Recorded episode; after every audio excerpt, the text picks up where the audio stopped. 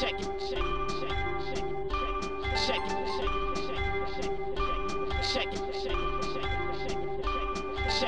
Zapraszamy na kolejny odcinek podcastu Codrive.pl, a w nim krok po kroku analizujemy kolizję Louisa Hamiltona z Maxem Verstappenem. Czy możemy mówić tutaj o incydencie wyścigowym? Jakie błędy zostały popełnione? Po wyścigu czujemy się mocno zniesmaczeni. Dlaczego okazało się, że sędziowie ponownie zawiedli? Niepisany kodeks kierowców potępia zachowanie Louisa? Zdaniem Red Bulla zdecydowanie. Rozdajemy propsy i disy za Grand Prix Wielkiej Brytanii. Jak podobały nam się sprinty kwalifikacyjne? Czy były nudne? A może zostały wprowadzone rok za wcześnie? Na koniec przyglądamy się nowym bolidom Formuły 1. Cezary obawia się, że została stworzona nowa monomarka. Zapraszamy.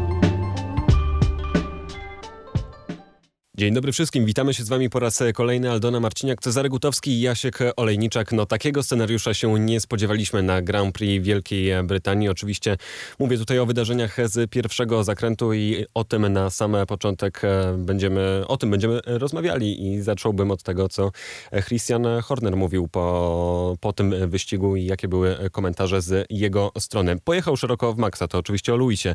Myślę, że jeśli spojrzeć na widok z góry, to wjechał szeroko w zakręt, miał zbyt dużo dużą prędkość. Luis jest mistrzem świata z siedmioma tytułami. To był błąd amatora i błąd desperata. Mieliśmy dzisiaj dużo szczęścia, że nikt nie został poważnie ranny. Umieszczenie kolegi w szpitalu, wyrzucenie samochodu, otrzymanie niewielkiej kary, a mimo to wygranie Grand Prix nie wydaje się być zbyt wielką karą. Jak wy się czujecie po tych wypowiedziach i po tym wypadku? Wiele rzeczy tutaj mamy do rozpracowania, wiele różnych wątków. E, może zacznijmy od tego samego przebiegu, od decyzji sędziów. Um, jeśli chodzi o jak do tego doszło, wiecie, to, to, to, to był tak naprawdę um, punkt kulminacyjny czegoś, co zaczęło się dużo wcześniej i już bardzo długo w tym sezonie trwało. Tak, to byśmy to przewidywali. Nie tylko, że myśmy tutaj w tym gronie, ale generalnie dziennikarze to jest coś, o co miał Max pretensje do dziennikarzy, to co miał Luis. Mówiliśmy sobie, zostawiamy miejsce, my się szanujemy i wy tutaj pompujecie dla clickbaitów newsy. Natomiast każdy, kto miał zdrowy rozsądek i wie, jak wygląda życie i wie, jak wyglądają wyścigi, wiedział, że to nastąpi. Przepraszam, że ci wszedłem w słowo Aldona, ale to, to, to dość ważne e, było. No i drugi taki, no to jest bardzo wielowątkowa sprawa, wiel, wielowątkowa, natomiast drugi element jest taki, że są takie głosy, ja też je rozumiem, że po prostu Luis e, no, w pewnym momencie przestał, mm, nie chciał jakby ustępować Maxowi. E, I też były głosy, że to pojechał z Maxem tak jak Max z innymi jeździł. Nie do końca to jest prawda, dlatego że mm, to jest kwestia timingu i miejsca jeszcze, w którym to zostało zrobione. Tu był największy błąd e, w tym, co zostało wykonane. Gdyby Luis wykonał taki manewr w, w bardzo wielu innych miejscach, przy niższych prędkościach, przy niższych konsekwencjach, e, to odbiór byłby inny. Natomiast jest nie tylko regulamin stanowi o tym, co można robić, a co nie można robić. Tak samo jak u nas w normalnym życiu, nie tylko, nie tylko kodeks prawny stanowi o tym, co można robić, a czego nie można robić. Są, jest coś takiego jak normy społeczne, jest coś takiego jak normy obyczajowe, jest coś takiego jak po prostu jakiś, nie wiem, e, dobry ton, dobre wychowanie, e, maniery e, i zwykła ludzka, ludzka życzliwość. I są rzeczy, których innym osobom się nie powinno robić, mimo tego, że nie są za, zakazane prawnie. Yy, no, są to cienkie granice, natomiast no, osoby tak, tak obyte w życiu e, znają te granice, tak? rozumieją je. Czasami przekraczają, wszyscy popełniają błędy, natomiast generalnie wiedzą, że są takie granice. I tak samo jest też w Formule 1. Formuła 1 to jest takie odzwierciedlenie, taki mikrokosmos całego życia. E, jest taki niepisany kodeks między kierowcami, pisany od najmłodszych lat, odkąd startują w kartingu, i tego się tam uczą też w dużej mierze, że pewnych rzeczy się nie robi, dlatego że nie chcesz się znaleźć w tej samej sytuacji po drugiej stronie, więc nie rób, te, nie, nie rób drugiemu, co, co tobie niemiłe. E, I to, co moim zdaniem zaszło przede wszystkim w tym momencie, w tej sytuacji, kiedy Lewis Hamilton wchodził pod pachę e, Maxowi i nie wycofał samochodu wystarczająco, w łuku, w którym się jechało około 300 km na godzinę, to było przekroczenie pewnej granicy. Bo największy zarzut w ogóle wobec Hamiltona ostatecznie, ten, który decyduje o tym, że Hamilton jest winny, to jest to, że Hamilton nie skręcił w tym zakręcie. To jest to, że Hamilton nie jechał ciasno że miał dużo miejsca po prawej, że mógłby pojechać wężej, ale jechał za szybko, bo przepałował na hamulcach, za, za późno hamował i zaryzykował wyrzucenie z toru Maxa Verstappena. Pytanie, czy zrobił to z premedytacją, czy zrobił to jakby w ogniu walki, że to po prostu że się za bardzo zagotował. Natomiast y, ostatecznie Lewis Hamilton jest winny dlatego, że w takim miejscu, y, przy tej prędkości był w, na takiej pozycji, na której żaden normalny kierowca nie spodziewałby się, że znajdzie rywala. I to jest po prostu taki no, wstęp do całej dyskusji na temat tego, E, co dokładnie zaszło i jakie to będzie miało konsekwencje. To się zaczyna w tym punkcie. Lewis Hamilton znalazł się w miejscu, w którym się znaleźć nie powinien. No to tak, od początku, od początku znalazł się w miejscu, w którym się znaleźć nie powinien jego zdaniem, no bo stracił e, to pierwsze miejsce wywalczone w kwalifikacjach, w sprincie kwalifikacyjnym i ta walka trwała bardzo zacięta od samego startu przez e, Abbey, Village czy Wellington, tam cały czas, była, cały czas była akcja między nimi. Obaj świetnie zdawali sobie sprawę, że biorąc pod uwagę też jak się ułożył sprint e, kwalifikacyjny, że jeśli kiedyś wyjść na pierwsze miejsce, no to teraz po prostu dalej y, będą jechać w tej kolejności, więc, więc Hamilton świetnie wiedział, że jeżeli chce wyprzedzić Maxa, to musi to zrobić jak najszybciej. Max wiedział, że jeżeli utrzyma Louisa Hamiltona za sobą, to będzie, będzie miał większą szansę, że bez problemu odjedzie. I co się dzieje, słuchajcie, to bardzo ciekawie e, Mark Hughes też e, zwrócił na to uwagę. Na em, w którym to było, w którym to było momencie toru. Wiem.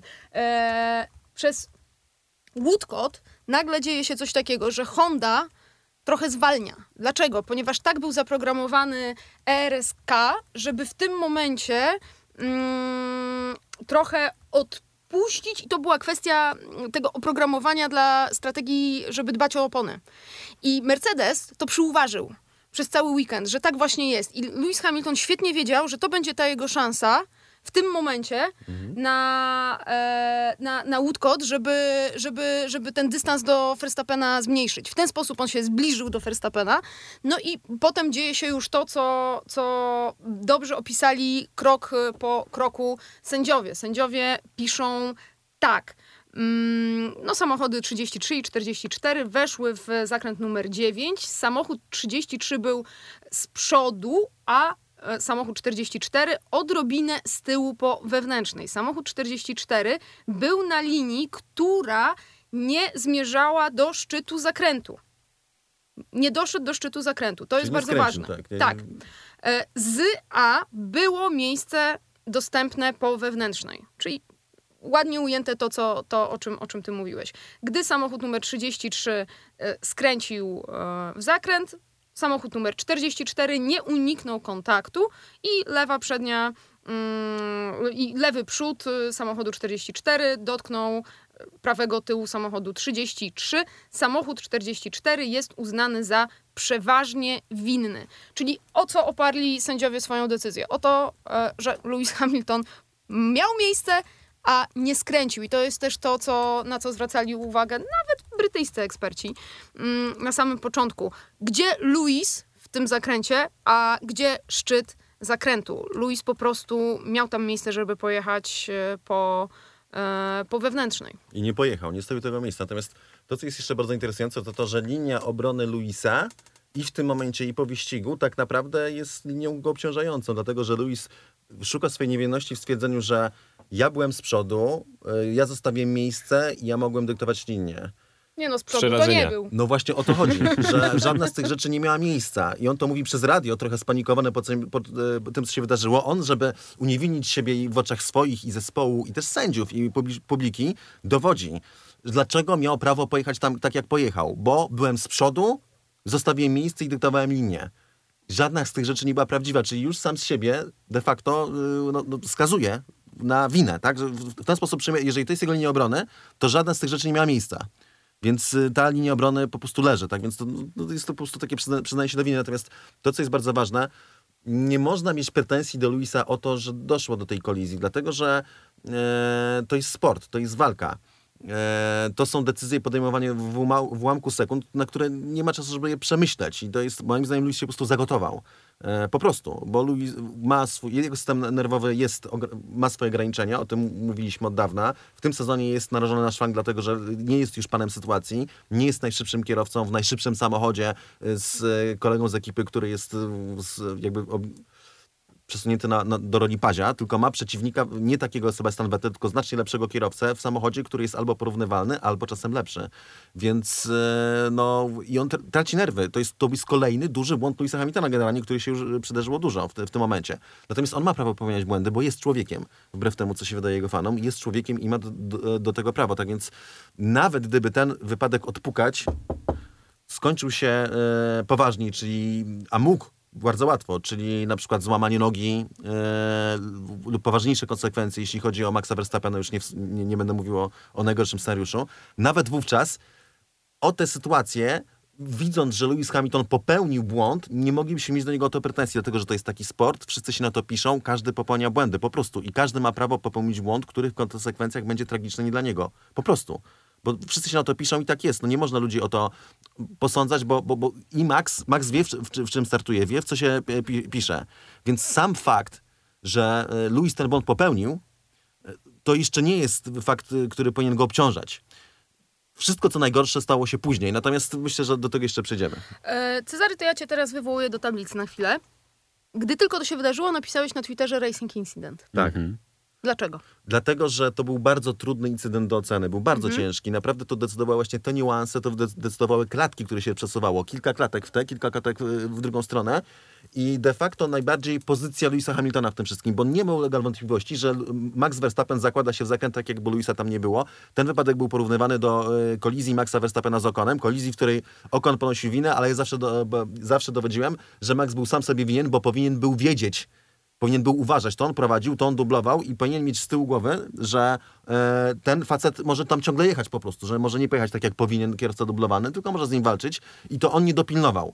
Natomiast co innego, jak dochodzi do kraksy e, w zakręcie w takim jak Essenny w Brazylii, który jest o wiele wolniejszy, co innego jak e, dochodzimy e, do, do łuku Kops, który mi się jakoś dziwnie zawsze kojarzył ze słowem Corps, bardzo złowróżnie, Corps czyli zwłoki, no tak. E, kiedy jedziemy około 300 km na godzinę. Są naprawdę podobna bardzo sytuacja w zakręcie, który byłby wolniejszy o tą stówę, czy trochę więcej, nie miałaby takich konsekwencji, i tutaj mówię, cho- chodzi o konsekwencje emocjonalne, emocjonalne, jak e, ta sytuacja w tym konkretnym zakręcie. W każdym razie napisałem, że to racing incident, bo i że ciężko będzie sędziom, dlatego że no, naprawdę to się rozgrywało o tych e, kilka ła- ułamków sekundy i, i o to, co się dzieje z bolidem Louisa Hamiltona. Czyli gdyby Lewis Hamilton jechał po wewnętrznej i skręcał, to wówczas e, byłby, e, jakby byłoby oczyszczone. Tylko nie skręcał. Tak, tak. No, sęk w tym, że nie, że przepołował, że, że był zbyt daleko y, w, od apeksu, co oznacza, że po prostu nie trzymał wodzy, że popełnił błąd. Błąd, y, który w tym zakręcie nie powinien zostać popełniony. Mam nadzieję, że to był błąd. Trudno mi przyjąć do, w ogóle do głowy, że to mógł zrobić umyślnie, ale jest jakiś procent szansy, że to było też zrobione umyślnie, prawda? Y, Natomiast to cały Dlatego czas- nie rozstrzygniemy. tego nie rozstrzygniemy, ale nawet jeżeli to ciągle, to jeszcze raz, to, jest, to są nerwy, to jest ferworze walki, e, to, to jest najwyższa stawka, to są kierowcy, którzy no, jadą w Formule 1, no, ogląda ich cały świat, więc po prostu nikt nie może powiedzieć, że ja w jego sytuacji, czy ja na jego miejscu, to bym postąpił lepiej, tak? Nikt nie ma prawa coś takiego powiedzieć. Myślę, że nawet no, kierowcy Formuły 1 by, by, by się Cieszę nie, się, nie że to, takie... cieszę się, że to powiedziałeś, bo Daniel Ricardo został dokładnie o to zapytany i dokładnie to odpowiedział, że on y, nie nie podejmie się stwierdzenia, że powinien zrobić tak i tak, albo ja bym zrobił tak i tak. Natomiast powiedział, że obaj byli w tym momencie, no, mm, gorącą głowę mieli, natomiast Luis bardziej i efekt był taki, że tak to ujął Daniel Ricardo, że, że takim driftem w tym momencie pojechał na, na, na, na Maxa. Bardzo e, się cieszę, że padły te sformułowania na temat tego, że to jednak e, Louis popełnił błąd, bo cały czas gdzieś e, tutaj w tej dyskusji ocieramy się o to, chociażby Charles Leclerc mówił o tym, że to jego zdaniem można uznawać za racing incident i tak jak ty Cezary też na początku napisałeś, że to wszystko jest takie nie do końca jasne, ale takie sytuacje się zdarzają i fakt faktem, że sama ta skala po prostu tego wypadku chyba najbardziej nas w tym wszystkim podgrzała, a oprócz tego reakcję Louisa e, Hamiltona. Ale zanim o tym, jak Mercedes i Louis e, reagowali na ten wypadek, to co jeszcze możecie powiedzieć, tak jeszcze odwołując się do Christiana Hornera, e, co z karą dla Louisa Hamiltona? Czy te 10 sekund było adekwatne? Bo w pierwszym momencie mam wrażenie, że była pewna ekscytacja tym, że Louis dostał karę i że okej, że cieszymy się w pewnym sensie, że są jakieś konsekwencje, e, jakieś konsekwencje wynikają z tego wypadku, ale po wyścigu dowiadujemy się, że jednak te 10 sekund nas nie do końca satysfakcjonuje. Słuchajcie, no prawda jest taka, że to była druga najlżejsza kara, jaką sędziowie mogli dać. E, Mają do wyboru w takiej sytuacji 5 sekund, 10 sekund, drive-thru i e, 10 sekund stop and go. I każda z tych e, innych kar byłaby o wiele bardziej dotkliwa oczywiście. Fakt jeszcze, że ta kara została ogłoszona na samym początku wyścigu, czyli e, no, Luis wie, wie- co ma robić, możesz to strategicznie już e, planować cały ten wyścig e, przed tym. Mm, Z, z, z myślą o tym, że, że, że masz tę karę, sprawiło faktycznie przy tej przewadze bolidu gdy walczył z Charlesem Leclerciem, był sekundę szybszy na okrążeniu. To o czym my tutaj mówimy. Odrobienie tych 10 sekund nie było żadnym problemem. Fakt, że pomógł mu Walteri Bottas też oczywiście miało tutaj e, sporo, e, duże znaczenie, bo inaczej pewnie Leclerca by mm, nie dogonił tak, tak szybko. Innymi no słowy... prawda? Nie możemy mieć to pretensji tak, do Bottasa, oczywiście, że tak. bo to jest team, team, team playing, tak? Oczywiście, oczywiście, że tak. Natomiast generalnie jak na człowieka, który został uznany za winnego spowodowania kolizji, no to miał furę szczęścia, za, począwszy od tego, że wyścig został po tej kolizji przerwany. Gdyby wyścig nie został przerwany, gdyby nie było tej konieczności naprawy barier e, i gdybyśmy nie mieli tej 40-minutowej przerwy, to Lewis Hamilton w tym momencie z uszkodzonym samochodem zjechałby do, do, do boksów i, i, i byłby w takiej sytuacji jak e, Sergio Perez, który gdzieś tam się z tyłu, z tyłu przebijał. Więc e, ostatecznie faktycznie okazało się, że, że, że ta kara no, karą nie była. To jest bardzo ciężkie zagadnienie, dlatego że e, no jak tutaj ocenić w ogóle ten system karania? No, dwa punkty jeszcze dostał, to trzeba pamiętać, mhm. że gdyby ten wypadek Maxa nie był tak dramatyczny, e, to moglibyśmy się, moglibyśmy się zgodzić z tą karą. No, więc tutaj chodzi o to, pewno? ta sama czynność, tak. No dobra, a to jeszcze, Gdyby nie był dramatyczny... Czy na pewno powinniśmy patrzeć na, mm, na konsekwencje, a nie na intencje? Powinniśmy patrzeć... Wiesz, no, to, to, to jest trudne. Oczy, oczywiście, ciężkie, że tak, dlatego, dlatego o tym rozmawiamy. Eee... Znaczy, nie myślicie, że tutaj najważniejszym elementem tego jest, że po prostu Max Verstappen nie jest w stanie kontynuować wyścigu, że niezależnie od tego, jaki to by nie był zakręt, no to jednak główny rywal jego o pierwsze miejsce nie, nie jest w stanie z nim rywalizować. No, no to, to eliminuje. Z, z, kolejnej strony. Trzeba, w ogóle z tym Red Flag to trzeba zauważyć, że to jest drugi wyścig w tym sezonie, kiedy Lewis Hamilton powinien zdobyć o wiele mniej punktów albo w ogóle nie zdobyć mhm. punktów, a zdobywa maksimum punktów, albo prawie maksimum punktów, bo pierwsza była Imola. Bardzo tak. podobna sytuacja, kiedy czerwona flaga uratowała motyłek, więc to jest znowu taki moment, na, naprawdę to różnica powinna być o wiele większa. Natomiast w, powiem szczerze, ja uznałem, zaraz, zaraz jak dostał tą flagę Louis, e, to było w trakcie wyścigu. Karę? Karę, mhm. powiedziałem, e, że to jest kara adekwatna, bo też mówiąc tak na bieżąco wydawało. ciężko było, to było tak szokujące wydarzenie, że ciężko było na spokojnie przemyśleć e, i, i, właściwie ocenić, co zaszło. Naprawdę trzeba było trochę ochłonąć, jeszcze zobaczyć te analizy i, i się nad tym zastanowić i, i dopiero, więc ja uznałem, że, że ta kara jest adekwatna. Eee, no bo Maxowi nic się wydawało, że nic się nie stało, no ale to nawet nie, jeżeli chodzi o sam przewinienie, tak? O, to było dość drobne, tylko w bardzo prędkość była, właśnie miejsce było fatalne. Samo przewinienie nie było duże, tak bardzo. Yy, miejsce było fatalne. Natomiast potem, jak przejechał linię mety na pierwszym miejscu, no to jednak, yy, no... Zostajesz ja z jakimś niesmakiem. Tak, mimo tego, że prawo tak yy, chyba nie powinno działać, to jednak e, to pokazało, że ta kara nie była adekwatna, dlatego że faktycznie w momencie, kiedy praktyce główny rywal do tytułu zostaje odsadzony, a Toto Wolff dopiero co powiedział, że to tylko jeden DNF, tak, did not finish. E, Red Bulla wystarczy, że będziemy w grze. Dopiero co powiedział to Toto, tak? I nagle ten jest DNF po tym, jak zostaje wysadzony z toru przez głównego rywala, to faktycznie nie powinno być możliwe, żeby, żeby osoba, która jest winna w takiej sytuacji, była w stanie zgarnąć komplet punktów. Po prostu. Więc patrząc na to wstecz, a prawo nie działa wstecz, no to jednak ta kara faktycznie nie była, nie była adekwatna. Przejdźmy w takim razie do drugiego obozu, do Mercedesa i do Toto Wolfa e, i do Louisa Hamiltona, którzy zmieniali trochę swoją narrację w zależności od momentu tego e, wyścigu. Toto Wolf na samym początku mówi w ten sposób. Przede wszystkim to wspaniałe zwycięstwo Louisa. Tutaj przed wielką publicznością to fantastyczny i pojechał rewelacyjny wyścig, zwłaszcza na drugim zestawie opon. A co do kraksy, to dwóch facetów ściga się ze sobą sobą. Pierwsze półokrążenia było już ciężkie. Luis wycofał się raz, a potem ci dwaj walczący z nożem między zębami, którzy wiedzą, że mogą mieć kontakt i to właśnie stało się w tym e, zakręcie. E, można powiedzieć, dlaczego 10 sekund? Stewardzi chyba e, powiedzieli, że do tanga trzeba dwojga. Trzeba mieć niezłe jaja, żeby przejść tam obok siebie.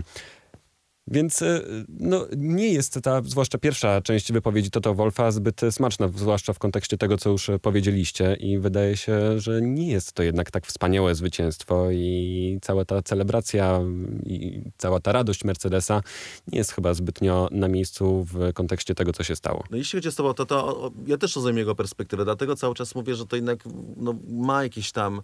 Mm, pachnie trochę tym racing incident, dlatego że to była ciężka sytuacja dla wszystkich osób, które się tam znalazły. Ja rozumiem tego mówienie, że tak, że, że jak ci ludzie z nożami w zębach, jak to to, to lubi mówić ostatnio e, kwieciście, e, że obaj wiedzą na co się, e, na co się decydują, ścigając się w ten sposób, tak, do tanga trzeba do wejga, to się zgadza. Stąd też mój poprzedni wywód, że nawet Maxowi odpukać coś się wydarzyło, no to jednak nie można było mieć pretensji do Luisa o to dlatego, że to jest po prostu ściganie i takie rzeczy się mogą zdarzyć. E, I, i to podejście jest mi bardzo bliskie. E, dużo tłumaczy, co nie ściąga winy z Louisa Hamiltona w tej sytuacji, więc tutaj absolutnie tego nie uniewinnia. Natomiast no też chodzi o to, żeby e, ukarać go nie na zasadzie zemsty, tylko ukarać go na zasadzie, żeby pokazać, że, że, że takie rzeczy nie są akceptowane. I nie, nie tylko samemu Louisowi, nie tyle, bo on się chyba nie nauczy, wiele zrobi tak, no, takich numerów, co po prostu pokazać ogólnie publice. Więc, więc to chodzi o to, nie o to, żeby go potępiać, nie o to, żeby go wyzywać, a to jest też osobny w ogóle wątek w, te, w całym tym wydarzeniu, niestety dość smutny, ale też coś, na co Louis e, zapracował. Tylko chodzi o to, żeby pewne rzeczy pokazywać i nazywać po imieniu, tak? Że to, jest coś, czym Mercedes jest najgorsze. Hipokryzja, potężna hipokryzja jest w tym zespole, która bardzo im służyła przez lata, teraz niestety w, w chwili próby zaczyna wychodzić na wierzch, wylewać się wręcz z tej ekipy. E, natomiast to jest też inny wątek. E, więc ja rozumiem to stanowisko Toto, e, natomiast ono, jakby Lewis Hamilton ponosił winę za tę kolizję. Po prostu. Bezsprzecznie. Ja chcę powiedzieć tylko jeszcze jedną rzecz a propos tego Toto, że tego, co mówił Toto, że faktycznie Lewis Hamilton przejechał e, znakomity wyścig i tutaj Toto ma absolutną rację. Miał świetne tempo, mm, Leclerc tak naprawdę nie miał najmniejszych szans, żeby, żeby się przed nim wybronić. Doskonale zadziałała strategia zespołu, czyli no, to, że Valtteri Bottas też e, pomógł ten teamwork, praca zespołowa. Luis miał tutaj znakomite tempo, super radził sobie z oponami. To był doskonały sportowo wyścig Louisa Hamiltona. Absolutnie, to nie ulega najmniejszej wątpliwości i to też trzeba docenić. Natomiast y, no, jakiś niesmak budzi w nas zupełnie, zupełnie co innego. To, co wydarzyło się później, jest, y, no jest po prostu bardzo, bardzo niesmaczne, dlatego że moim zdaniem, bo Lewis Hamilton co dużo mówić, Lewis Hamilton jest człowiekiem, który ma dużo takich y, szlachetnych e, e, przemyśleń, idei. E, niektóre są bardziej słuszne, inne są trochę bardziej naiwne. Dużo z tych rzeczy wypływa z serca, natomiast ma w sobie też dużo sztuczności i pozerstwa. Więc jest przyzwyczajony, przyzwyczajony do tego, że pewne rzeczy udaje, gra i, i robi taką pozę takiego cool guy'a, co to tutaj, prawda, yy, równe szanse dla wszystkich yy, i tak szanujmy się, yy, love and peace ile razy mówił, że Max jest agresywny, podczas gdy to on za, pojechał potwornie agresywnie w tej sytuacji, to to w ogóle było najbardziej takie charakterystyczne. Więc będąc człowiekiem, który ma jednak we krwi to, że, że tak, że po, po części faktycznie serce na dłoni i tak dalej, a po części tak naprawdę poza i, i, takie trochę granie pod publiczka, zakładając, że on nie czuje się winny, do czego ma prawo, bo jest drugą stroną w konflikcie, to mógł na przykład powiedzieć coś w stylu, tak podejść do tego, że co prawda uważam, że do tanga te, trzeba dwojga, nie wiem, że obaj ostro pojechaliśmy, nie podnoszę odpowiedzialności za ten wypadek, nie zgadzam się z karą, ale gdybym wiedział, że takie będą konsekwencje, to bym tego nie zrobił. Takie nie, podejście. Znaczy, no tak. Tak, tak. tak to on by tego na pewno nie powiedział, no bo gdybym wiedział, to bym nie zrobił. To jest, wiesz, to jest, to jest wycofanie się. On będzie, on, a on musi iść w zaparte. Nie musi iść w zaparte. Musi iść, to jest ten problem. On nie musi iść w zaparte. musi iść w zaparte i musi, musi trzymać się tej swojej nie. narracji. Chodzi o co innego. Mi czego innego zabrakło. Mi zabrakło mam nadzieję, że z Maxem jest wszystko w porządku. Albo cieszę się, że z Maxem jest wszystko w porządku, bo jeszcze nie, jedna rzecz. Tam, że, tam, że, że... My, Ale to dopiero w drugich wypowiedziach. Tak, my, my nie, nie wiemy, my nie wiemy, czy Lewis, Ham Lewis Hamilton zaraz po tym wydarzeniu spytał, czy wszystko jest z Maxem ok. Dostał informację, taką podaną lekkim bardzo tonem, tak. bardzo lekkim tonem, a wyszedł, wyszedł z samochodu, wyszedł z samochodu. Co też pokazuje, jak Mercedes cały w ogóle, jakie ma nastawienie do rywala, do, do Maxa. Nie? To, to prawda, to mi się, to mi się nie podobało. Być nie może wiemy. w tej sytuacji nie było świadomości, jak duży to był wypadek tak naprawdę. Tam nie było nawet żadnej, nie chodzi o świadomość, świadomość, chodzi o troskę. Proszę was. Facet wleciał z prędkością około 300 km na godzinę, więc to, to po prostu było takie totalnie lekceważenie, arogancja, to typowe nastawienie Mercedesa. My jesteśmy pępkiem świata, jak ktoś nas ogrywa, to oszukuje, jak coś mu się stało, to o, wysiadł. E, wysiadł, a wiecie, nie no, wszyscy widzieli, jaki to jest poważny wypadek, wszyscy wiedzą, to, to jest kops, no to jest, to jest zakręt, w którym jedziesz naprawdę bardzo, bardzo szybko. Mówił o tym Horner i tutaj akurat nie przesadzał, że to jest tak, jeden tak, z najgorszych że... zakrętów w ogóle, najszybszych zakrętów, najgorszych zakrętów, żeby stało się coś takiego w całym, w całym kalendarzu, więc Zwłaszcza, że Max jeszcze... wszyscy świetnie wiedzą. Max jeszcze przeleciał tam przez pułapkę. Takich tak rzeczy się nie, się nie robi. Po prostu. Niezależnie czy legalnie, czy nielegalnie, takich rzeczy się nie robi. Tak, są, są miejsca i miejsca. No. Są, są, są zakręty, w których e, zupełnie inaczej by się to skończyło, inaczej byśmy to odebrali, a są takie miejsca, w których naprawdę no, musisz ufać swojemu rywalowi, że nie będzie, nie będzie chciał cię posłać w, w żwir albo jeszcze, jeszcze gorzej. Bo takich rzeczy się nie robi. Bo takich rzeczy się nie robi. Natomiast, wracając, sposób, w jaki Mercedes podał Luisowi tę informację na samym początku, faktycznie nie wskazywał na to, że stało się coś poważnego. E, nie wiemy, czy Luis dostał potem dalej informację, że Max jest w szpitalu i że jednak to e, poważna sprawa była. Jeżeli zakładamy, że sobie nie zdawał z tego sprawy, ale no, widział i wiedział, więc myślę, że mm, zdążył zobaczyć powtórki, więc myślę, że zdawał sobie sprawę z tego, że to, to, to jednak było, było poważne. Mm, Natomiast y, no, nawet mając ten, dając mu ten przywilej wątpliwości, że nie wiedział, że Max jest w szpitalu, e, powinien zachować się tu chociaż trochę bardziej wstrzemięźliwie. Dla mnie to było, to było, to, to był brak szacunku totalny do, do sytuacji, do powagi, do powagi sportu, w jakim jesteś, do całego, mm, do całego ciężaru tego, że jednak jedziesz bok w bok z gościem, w który i, i, i Z człowiekiem drugim. tak, i, i, i po prostu kontakt może doprowadzić do tego, że, że któryś z was z tego toru nie wróci. I, bo to zawsze jest jakiś czynnik w sporcie motorowym. Tu była tylko celebracja, tylko fan, To jaka? bez żadnego uznania ciężaru całej sytuacji. Podobało wam się, jak Luis jeździł z flagą, potem wybiegał do kibiców i Nie. tak bardzo gromko się cieszył? Nie, to jest sytuacja, którego przerosła. To było bardzo, bardzo niesmaczne. Tak samo zresztą jak reakcja pu- publiczności była absolutnie wstrętna. Yy, szczególnie po tym wypadku. Natomiast to okej, to jest psychologia tłumu i no rozumiem. Natomiast yy, no, bardzo, z bardzo złej strony pokazali się Brytyjczycy jako kibice w ostatnimi czasy, bo to nie dotyczy drugi tylko raz. Formuły 1, to dotyczy euro. Tak? I to wydaje mi się, że to jest, szczerze mówiąc, no, dużo dyskutujemy o tym, jak y, Brytyjczycy działają w obrębie Formuły 1, jak kształtują opinię, opiniotwórczość. My tu mówimy o tym, wcześniej o tym też dużo pisałem od bardzo wielu lat i, e, i mówiłem o tym na YouTubie i to się teraz bardzo wylewa, nie? W bardzo, wielu, w bardzo różnych obszarach. E, Więc to wyszło bardzo źle. I na, naprawdę jeszcze po Brexicie wydaje mi się, że Brytyjczycy, którzy widzą się po prostu bezrefleksyjnie zupełnie jako w najlepszy, prawda, najwspanialszy naród całego świata, po raz kolejny pokazują, że no, w momentach próby, te, w tych momentach, w których y, liczy się no, taki humanitaryzm po prostu, bo to o to chodzi, jakieś zwykłe współczucie i właśnie ten egalitaryzm, o którym mówi Lewis Hamilton i to właśnie równość e, i ta empatia, współczucie, to oni jej nie mają, dlatego że nasz Bryt wygrywa wyścig i mamy gdzieś, że po drodze wysadził rywala przy prędkości 300 km na godzinę. To było naprawdę bardzo słabe. Natomiast y, znowu Luisa bym o to za bardzo nie, mm, tym za bardzo nie obciążał tymi celebracjami, dlatego że to jest wina zespołu całego. To jest wina tego, jak zespół postępuje, jak zespół postrzega jego, jak zespół jego e, jakby w, jak go nastraja, że przez te wszystkie lata Louis zawsze jest tym Bogiem, Louis nigdy się nie myli, to palec popełnił błąd, a nie Louis popełnił błąd, to jest wszystko konsekwencja, to jest ogromna hipokryzja, która się wylewa z Mercedesa i w tym momencie e, z, z, z Robertem Spoczyńskim, żeśmy się wymieniali SMS, SMS-ami na to wczoraj i, i, Robert użył takiego sformułowania, że maska opadła, tak, że po prostu, że, że coś się już okazało totalnie wszystkim na oczy, coś, co, co tam było, tylko że, no, że po prostu opadła kotera i teraz widać, dok- widać dokładnie, jakim zespołem, jak, jak prowadzonym zespołem jest Mercedes. Co dla działało na ich korzyść przez lata, natomiast teraz w tym momencie, kiedy są poddani próbie, każdą jedną próbę porażka, duża porażka, wizerunkowa.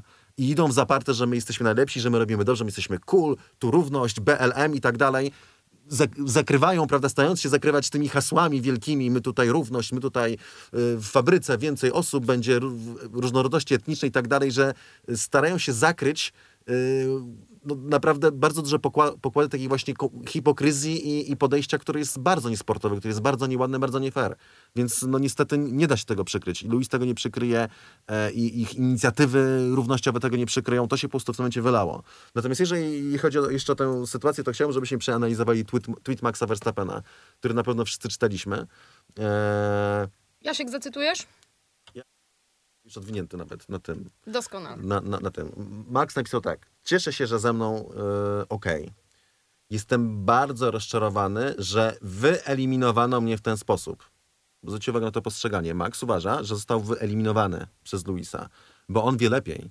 E, on, dla nas to ostatecznie to on potrafi najlepiej ocenić, on jako kierowca, e, niekoniecznie słusznie, natomiast on wie, na ile kierowcy jadąc przy tych prędkościach o wiele lepiej ogarniają niż nam się wydaje, że ogarniają, więc on ma prawo podejrzewać, może niesłusznie, że Lewis Hamilton zrobił to specjalnie. Ma prawo to podejrzewać. Po prostu. Bo znalazł, znaleźli się w takiej sytuacji. Więc on uważa, że został wyeliminowany w najgorszym możliwym zakręcie przez Lewisa Hamiltona. To po pierwsze. Po drugie, wymierzona kara nie pomaga nam i nie jest sprawiedliwa w odniesieniu do niebezpiecznego manewru, jaki Lewis wykonał na torze. Czyli znowu nieadekwatna kara, niebezpieczny manewr wykonany przez Lewisa na torze. I na końcu najbardziej celne i najbardziej przykre. Oglądałem celebrację, wciąż będąc w szpitalu okazano brak szacunku. To było niesportowe zachowanie. Ale idziemy dalej. Niesportowe zachowanie. To jest klucz tego, co się mm. wydarzyło w tym wyścigu.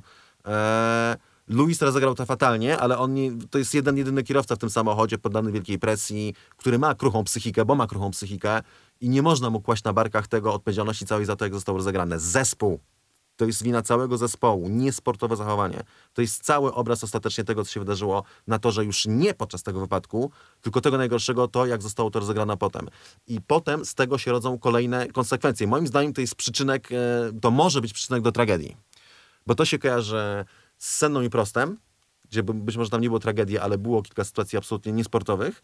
E, świetnie się to wspomina e, i to nie było aż tak niebezpieczne w tamtych momentach, aczkolwiek mogło się źle skończyć. I dla mnie pierwsza rzecz, która mi przyszła do głowy, Pironi kontra Gilles Villeneuve, 82 rok. E, sytuacja, konflikt wewnętrzny w Ferrari, który doprowadza do śmierci Villeneuve'a. Villeneuve'a, który wypada z toru, bo nie może się pogodzić z tym, że Pironi będzie od niego szybszy na torze.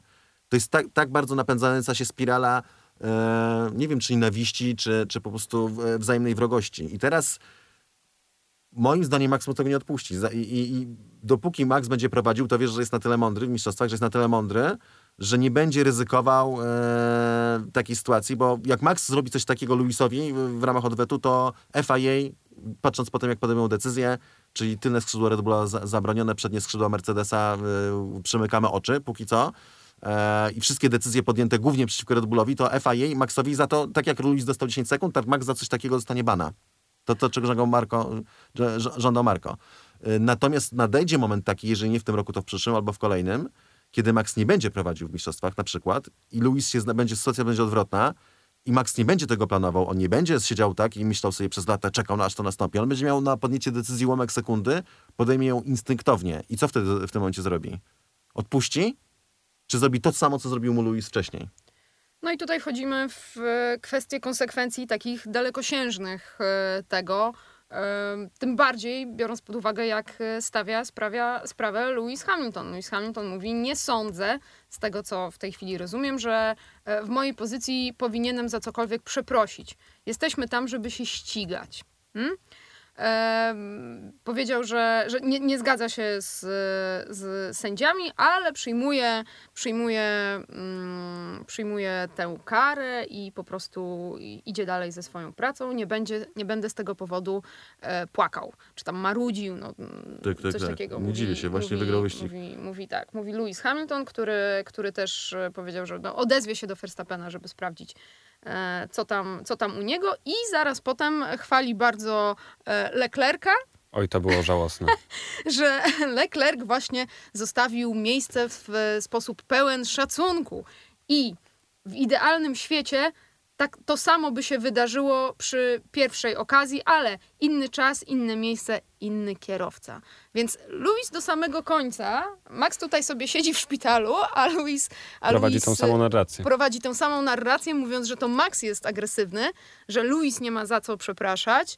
I, i znów, ja to rozumiem. Widzisz, to jest, y, tutaj się różnimy. Ja, ja, ja rozumiem, że on, on będzie do końca świata mówił, że to nie była jego wina. On musi w to wierzyć, że to nie była jego wina. Lewis Hamilton. E, przy Moim takiej sytuacji. Natomiast, y, natomiast on konsekwencje tego... On idzie w zaparte. On psychicznie nie wytrzymał tego. Sytuacja go przerosła. I teraz idzie w zaparte, jak to Luis robi często.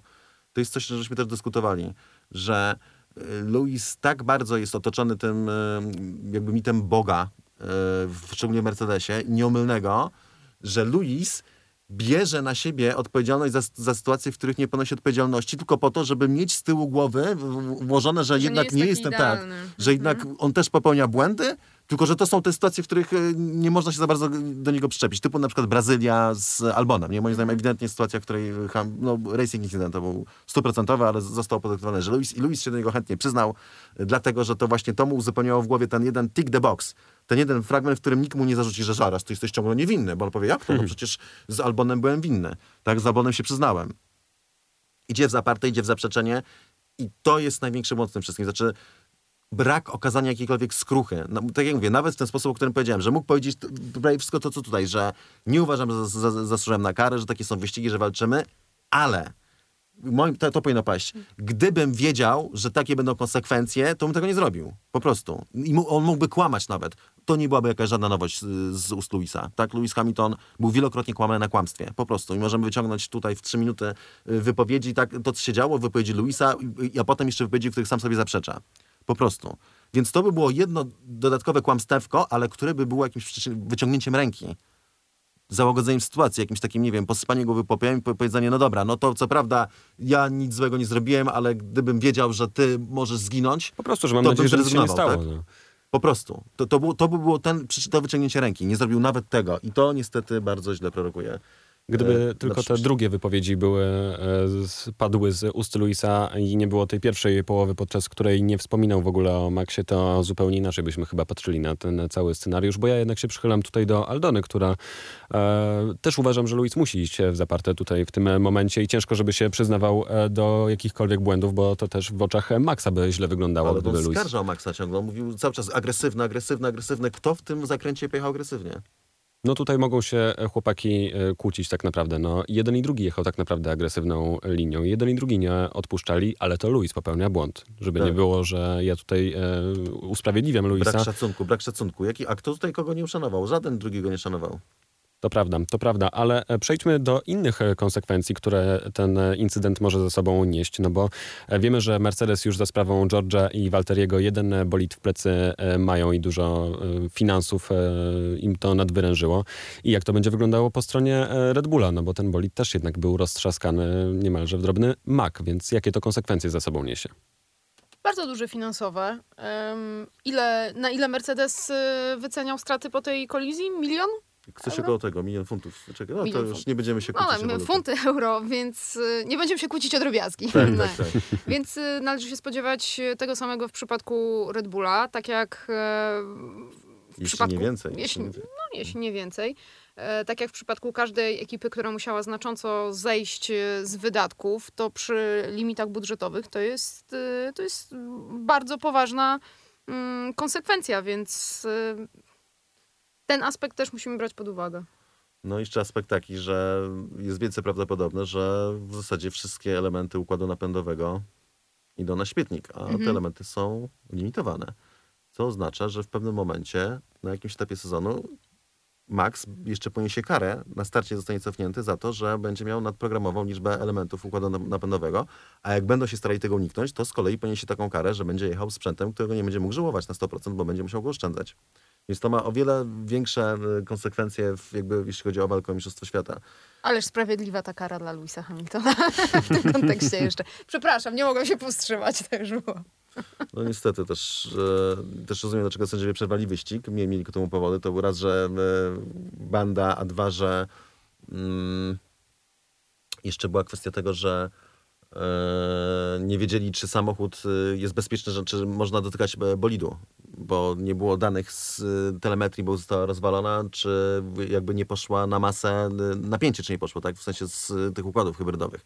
Kolejna rzecz, taka przyczynek do bezpieczeństwa w Formule 1, prawda? Że jest tyle badziewia elektrycznego, że się y, boją do, dotknąć marszale samochodu, żeby ich prąd y, nie kopnął albo nie zabił wręcz, bo to są bardzo wysokie napięcia, y, bo jest takie cholerstwo w samochodzie wstawione, które ma bardzo wysokie napięcie. Y, No, pff.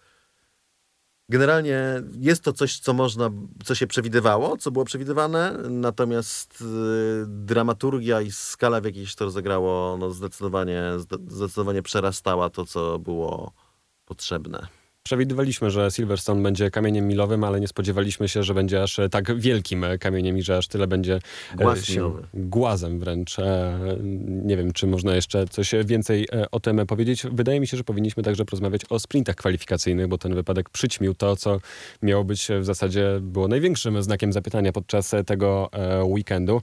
E, Ja widziałem, Cezary, że ty całkiem się ekscytowałeś u siebie na social mediach i w swoich programach tym e, rodzajem, tym, tym formatem, E, a mnie szczególnie jakoś nie zaskoczył. Większość ekip i kierowców wypowiada się, że jeżeli fanom się podobało, to w zasadzie czemu nie? Lewis Hamilton ciekawie o tym e, mówił, e, dlatego, że mówił, w tym samochodzie bardzo trudno jest podążać za kierowcą, nie było to więc najbardziej ekscytujące, ale miejmy nadzieję, że dla fanów jednak było. No więc taka wspólna narracja jest tak naprawdę ze wszystkich ekip. Co wy o tym formacie sądzicie? Po pierwsze, moim zdaniem, mm, mimo wszystko i kochani fani, nie obraźcie się, ale nie, nie jest to dobry kierunek, żeby e, iść w format tylko dlatego, że on się podoba fanom. A z ust wielu kierowców to padało. To nie jest dla nas, kierowców, to jest dla fanów. Więc jeżeli coś takiego miałoby być e, wprowadzone na stałe, mówiąc na stałe, nie mam na myśli oczywiście każdego weekendu Grand Prix, bo, bo mówi się o sześciu być może, no to mm, jednak zastanawiam się, czy to by nam nie wypaczyło trochę walki o, e, o mistrzostwo, bo też zobaczcie, ile mamy samochodów e, out of position, jak to się ładnie mówi po angielsku tutaj. Sergio Perez z tyłu, Carlos Sainz z tyłu. Więc Na własne życzenie. No, tak, to prawda, to prawda. A ten, a Carlos, no to powiedzmy, że no mniej, to na życzenie George'a. To, to na życzenie George'a to prawda, natomiast y, to nie jest taki ekscytujący grid z przodu, tak jak, y, tak, jak, y, tak jakbyśmy chcieli. Poza tym to jest pierwsza rzecz. Poza tym, wyobraźcie sobie, że nie było startu Fernando Alonso. To co tam było ciekawego? No właśnie Tak to samo... naprawdę.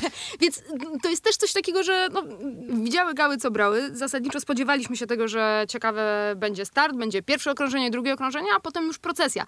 To, co mi się podobało w tym, to to, że zobaczyliśmy samochody po raz pierwszy od dawna w takiej sytuacji, w której normalnie ich nie oglądamy, czyli lekkie, bo mamy 30 kg paliwa, na e, oponach, które możesz e, wykorzystać, bo nie masz pit stopu, masz 17 okrążeń, więc e, możesz je e, żyłować i w takiej sytuacji startujemy, czyli mm, no, zupełnie, zupełnie inne warunki wyścigowe i też myślę, że kierowcom to sprawiło dużo, dużo frajdy i dzięki temu właśnie możemy, mogliśmy oglądać coś takiego jak e, to pierwsze okrążenie Fernando Alonso, które było fenomenalne, natomiast co do zasady, nie jest to moim zdaniem format weekendu, który jest sprawiedliwy z punktu widzenia Mistrzostw Świata. On jest ciekawy, Dlaczego? ale nie jest sprawiedliwy. Czemu? Z powodu tego, tych e, samochodów out of position. Hmm. Ja bym patrzył na to inaczej, po prostu Grid powinien być ustalony na podstawie jednego szybkiego Magia i kółka. miecz. Jesteśmy rzuceni na te plansze życia, dostajemy swoje tokeny z rozdania, wręcz wylosowane, prawda? Każdy dostaje swoje. Jeden się rodzi trolem, drugi się rodzi księżniczką i tyle. I, i po prostu. I biegamy po tej samej planszy, natomiast wpadamy jakby w różne zasadzki życia. E, I ten, kto najlepiej to rozegra, tak? Zakładając jeszcze czynnik szczęścia, który też, też jest ważny, czynnik losu. Ten, kto najlepiej rozegra jakby swoją kartę, ten e, będzie wyżej, ten wygrywa. I tak samo tutaj, no, Ten są kierowcy, tak. Tak, po ten, po koronę władzy to się nazywa, tak? Mhm. E, Ten, kto natomiast. I tak samo w wyścigu. No, kierowcy są rzuceni na planszę i są podane zasady takie, takie i takie dla kierowców i zespołów, co jest jeszcze ważniejsze. No i ten, kto wyjdzie zwycięsko z tego przy tych warunkach, przy tym rozdaniu, ten, ten wygrywa. No, co tu dużo mówić. Więc patrzymy na to od tej strony. Mi się tak, kwalifikacje mi się średnio podobały, dlatego że moim zdaniem piątek wieczorem odebrał ekscytację taką, jaka by była w sobotę i przede wszystkim moc... ja strasznie lubię kwalifikacje. To jest oddzielna sesja, tam się walczy inaczej i e, to zostało tak trochę... Coś ci zabrali z soboty. No właśnie, no ale też i waga tego jakby spadła. One, one niby sportowo są bardzo ważne, natomiast no jakoś, to powiedział Max, że wysiadł z samochodu i nie za bardzo wiedział, czy się cieszyć, czy nie cieszyć, bo po prostu, że tak jakoś tak dziwnie. E, że no po prostu to nie to samo. Już abstrahując od tego, że zdobywcą pole position póki co jest ciągle zwycięzca nie wyścigu, bo to jest nie wyścig, pamiętajmy, tylko sprintu, czyli wyścigu, wyścigu, no tylko nie wyścigu, bo Formuła 1 zabrania tak mówić, y, że on jest zdobywcą pole position, co jest absurdalne w tym momencie, bo to jest inny, inna kategoria. Wyścig, i, czy nie wyścig, e, i kwalifikacje to są dwa różne e, elementy konkursu sportowego, tak to nazwijmy. Dwa różne, nawet nie tyle etapy, co rodzaje rywalizacji. Tak jakby był, nie wiem, taki duatlon, czy, czy, czy, czy, czy coś takiego. Ale wiesz co, też tak sobie myślałam, jak myślałam o tym nazewnictwie, że wtrącę ci się z tym, że jednak jak sobie spojrzymy na... Znaczy, zastanawiałam się po prostu, co nimi kierowało. Dlaczego, dlaczego nie zwycięzca kwalifikacji jest e, zdobywcą pole position, tylko ten, kto w niedzielę startuje z pierwszego pola. Bo normalnie tak jest. Chodziło Czyli o to, żeby możesz wyścig wygrać- niedzielny był bardziej, wiesz, że w pole position to tylko w niedzielę można startować. I o to, żeby wszystkim Z position że... można tylko w niedzielę. Tak, No. że, że, że, że, że w sobotę to nie wyścig, nie? Że to sprint to nie wyścig. No dobrze, no ale to w takim razie, e, wiesz, jaka by była logika, jeżeli taki Michael Schumacher zdobywa sobie, wygrywa kwalifikacje w Monaco 2012, albo Max Verstappen wygrywa kwalifikacje w Meksyku 2019 i nie jest zdobywcą pole position, bo dostał karę. Jeden i drugi. Czyli, a tutaj wygrywasz kwalifikacje i nawet jak nie startujesz z pole position, to pole position jest twoje. Więc to mi tu by była ta podobało. niekonsekwencja. To mi się nie podobało generalnie, że kwalifikacje jako takie zostały e, no, po prostu sprowadzone trochę na niższy poziom, a moim zdaniem to jest super fajna sesja ja bardzo lubię kwalifikacje generalnie, jako osobny element rozgrywki w, na innych zasadach zupełnie niż wyścig. Natomiast sprint mi się bardzo podobał i uważam, że nawet gdyby nie Fernando start, to ciągle było tam dużo akcji. Widać było po jeździe kierowców, że inaczej podeszli do tego sprintu, że jechali bardziej agresywnie, że jechali bardziej ryzykownie. Stąd właśnie Perez out of sequence, czy, czy biedy Carlos Sainz out of sequence. Eee, że mm, widać też było, że jadą lżejszymi samochodami na y, świeższych oponach, że bardziej naciskają. Y, Więc zmieniło to oblicze rywalizacji i fajne było też to, że to trwa krótko, nie, że człowiek patrzy, że tyle emocji, ojej, już, a jak już przestało być tak emocjonująco, to i tak do końca było niewiele czasu.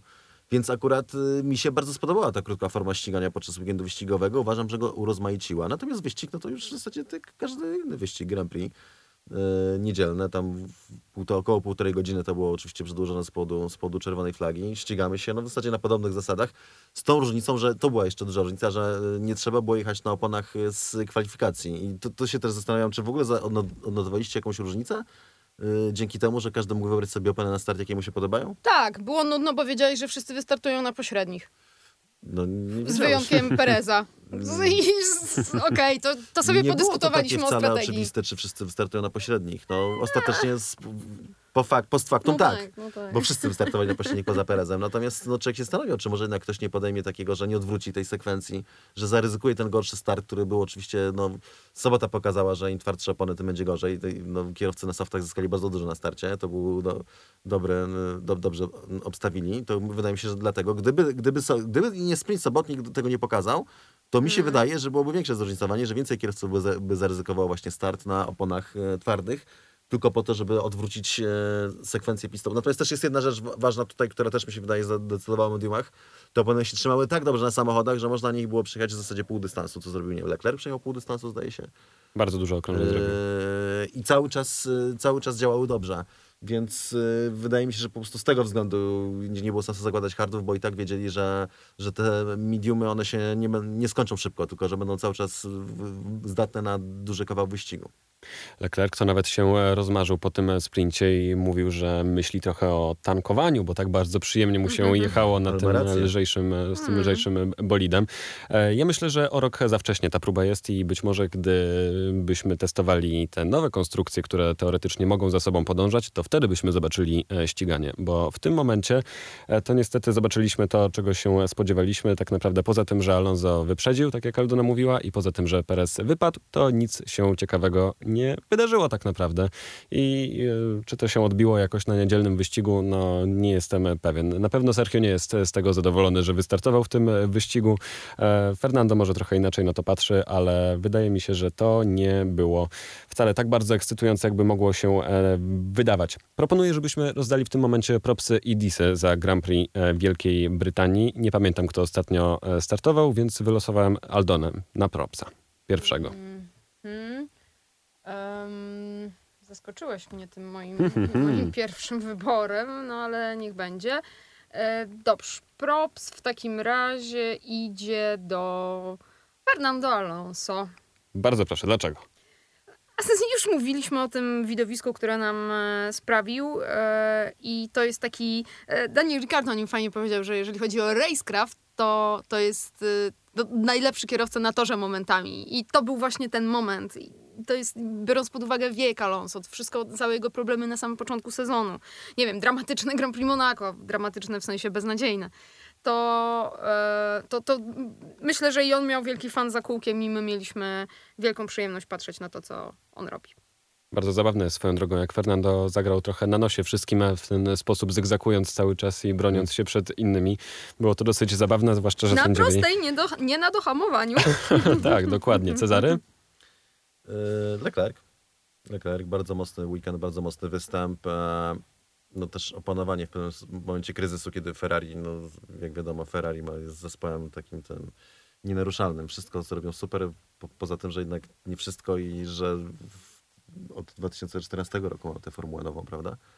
E, Fakt, że, że silniki się zmieniają, trzeba na tym pracować, natomiast, że mają problemy z softem podczas wyścigu, nie? To jest takie takie charakterystyczne, nie? Że, że nawet oprogramowanie mają problem, żeby zrobić do, że prowadzą wyścig i nagle spada moc w silniku. Natomiast no, bardzo dobrze się tym ogarnął i no, wydaje mi się, że super mocny weekend w jego wykonaniu. Wielka szkoda, że nie wygrał.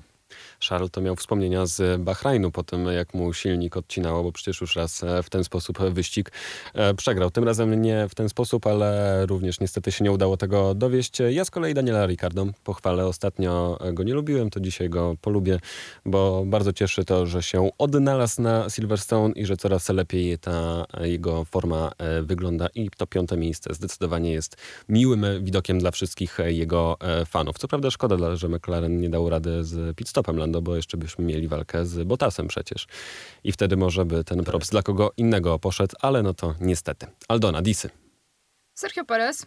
Mm, po raz kolejny też okazało się, ile znaczy drugi kierowca dla zespołu. Wyobraźcie sobie, że mm, z przodu Lewis Hamilton nie miałby Walteriego Bottasa walczącego o zwycięstwo, ale kogoś innego. Pomęczyłby się tam i nigdzie nie jest, nigdzie nie jest powiedziane, że mm, do, zdołałby dogonić Leclerca. Tymczasem dzięki temu, że to był Walteri Bottas i że udało się e, pojechać zespołowo, to e, Luis bez problemu w sumie wygrał, wygrał ten wyścig. Więc drugi kierowca na czele jest potrzebny, a Sergio Perez y, sam się wyeliminował z tej rozgrywki w sprincie kwalifikacyjnym po swoim błędzie. Jest to taki drugi niepewny jego weekend, biorąc pod uwagę jeszcze to, co się działo w Austrii, te e, dwie kary za, za Leclerca.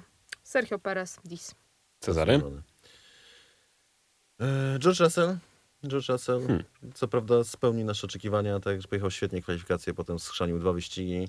E, natomiast już nie chodzi o to, żeby go disować za coś, co jest wpisane jakby w jego, w jego osobowość, tylko chodzi o to, że potem wychodzi i w żywe oczy, to British style, English style, ściemnia, że tutaj nie, nie, to wcale, wcale nie kara za to, że przywalił w Sańca. E, Mnie kosztowało punkty.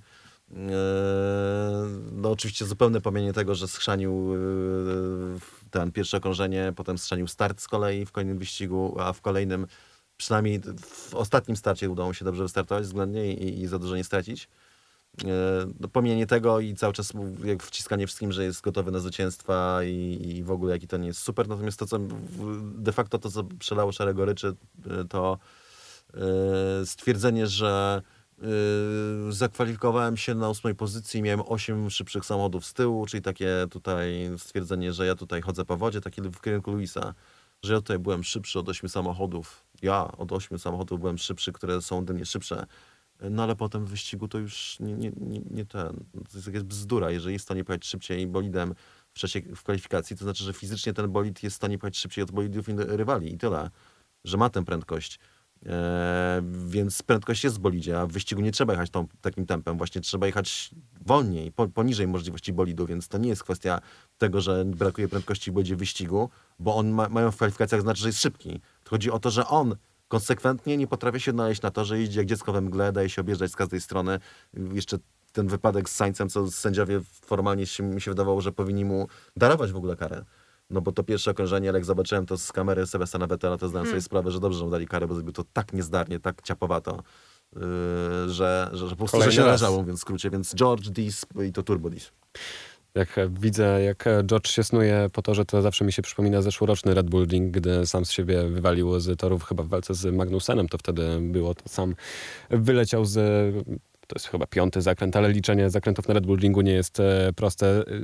Lewisowi Hamiltonowi chyba nie musimy dawać disa, bo to taki e, ogólny już na początku poszedł dla całego Mercedesa i Luisa, więc e, powiedzmy, że mu darujemy w tej części programu, ale za to Sebastian Vettel za swój piękny piruet na chyba początku to było wyścigu, prawda? Się wykręcił, bo jeszcze ciasno było. Więc tak w ramach tego, że po raz kolejny pokazał, jak pięknie wytrzymuje presję pod, w trakcie wyścigu, to dis dla Sebastiana. Za to e, należy mu się propsy za posprzątanie trybuny e, po wyścigu. Więc tak. E, to akurat go trochę usprawiedliwia i zrehabilitował się za ten piruecik, ale no niech będzie, że dis w jego stronę ode mnie wędruje. Słuchajcie, na koniec jeszcze chciałbym, żebyśmy sekundę pomówili o nowych bolidach na przyszły rok. Teoretycznie mają być szybsze, lepsze, ładniejsze i przede wszystkim mają Takie umożliwić same. ściganie bo to oprocentowo ma się e, zmienić i podążanie za drugim bolidem ma stać się e, łatwiejsze. Nie wydaje mi się, że to, żeby kierowcy coś tutaj e, szczególnie odkrywczego e, mówili. Louis na przykład mówi, to poważne wyzwanie przyzwyczaić się do nowej ery i jeśli ten samochód sprawia, że podążanie za nim jest łatwiejsze, to będzie to niesamowite dla fanów i e, sportu. Charles Leclerc mówił, że jeździł już w symulatorze i jest to całkiem inny samochód e, do jazdy. Wygląda fajnie, agresywnie i miejmy nadzieję, że poprawi jakość wyścigów. I tak kierowcy o tym mówią, a co wy powiecie o nowych bolidach? Daniel bardzo ładnie mówił, tylko mówi, że to nie o nowym bolidzie. Czyli tak e, stał sobie stał, patrzył na nowy bolid, mówił słowa na G, ale one były o czym innym. Że na G, a kończą się na ówno, tak? I że jest y, straszne, ale prawdopodobnie oceniał przelatujący y, nad główną trybuną samolot, nie wiem, Airbusa 350. Nie zgadzam się, bardzo ładny samolot, moim zdaniem, w ogóle bardzo ładny Właśnie, Daniel, nie, nie, nie. Nie, nie, Daniel, to akurat przesadziłeś, nie? Airbus A350 jest mega fajny, jest ładny i jest bardzo dobrym samolotem, moim zdaniem. Tak. E, a wracając do bolidu... Ja się boję tego, że, że, że one będą po prostu za podobne, słuchajcie.